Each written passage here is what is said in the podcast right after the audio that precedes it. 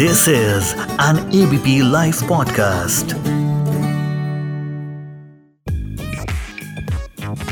सबसे बड़ा रुपया। नमस्कार मैं हूँ उपकार जोशी और पिछले कुछ महीनों से आपके साथ फाइनेंस व इन्वेस्टमेंट्स डिस्कस कर रहा हूँ। पिछले कुछ एपिसोड से हम म्यूचुअल फंड्स इन्वेस्टिंग से जुड़े कुछ मिथ्स यानी मिथक के बारे में डिस्कशन कर रहे हैं। तो आज का यानी पांचवा मिथ है म्यूचुअल फंड्स सिर्फ़ इक्विटीज़ में इन्वेस्ट करते हैं। आज भी कुछ लोग हैं जो ये सोचते हैं कि म्यूचुअल फंड्स सिर्फ़ और सिर्फ़ इक्विटीज़ में इन्वेस्ट करते हैं। जबकि सच्चाई ये है कि म्यूचुअल फंड्स कई एसेट क्लासेस में इन्वेस्ट करते हैं। और पिछले कुछ एपिसोड्स में हम equity mutual funds debt mutual funds व हाइब्रिड म्यूचुअल फंड्स के प्रकार डिटेल में डिस्कस कर चुके हैं। छठा, यानी अगला मिथ है डेट म्यूचुअल फंड्स में कोई रिस्क नहीं होता, इसलिए वो इक्विटी फंड से बेहतर होते हैं। भाई वाह, क्या बात है।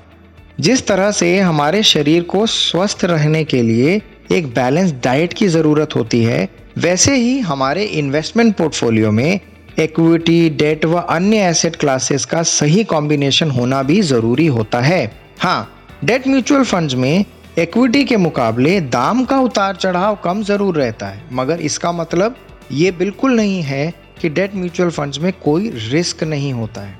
और डेट म्यूचुअल फंड्स में कभी भी नेगेटिव रिटर्न नहीं आ सकती है। डेट म्यूचुअल फंड्स में चार प्रकार के रिस्क होते हैं। अगले कुछ एपिसोड्स में हम इन रिस्क के बारे में चर्चा ज़रूर करेंगे।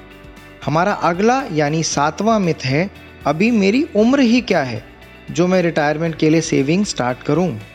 जबकि सच्चाई ये है कि आप जितनी कम उम्र में सेविंग स्टार्ट कर लेंगे उतना ही ज़्यादा पैसा आपके पास रिटायरमेंट के समय में इकट्ठा हो जाएगा।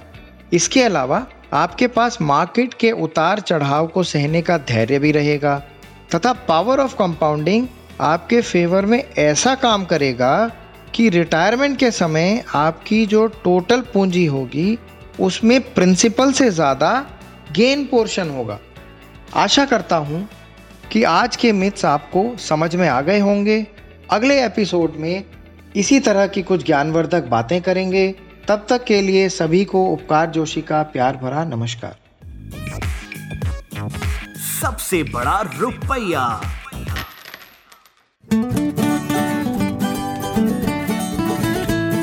This is an ABP live podcast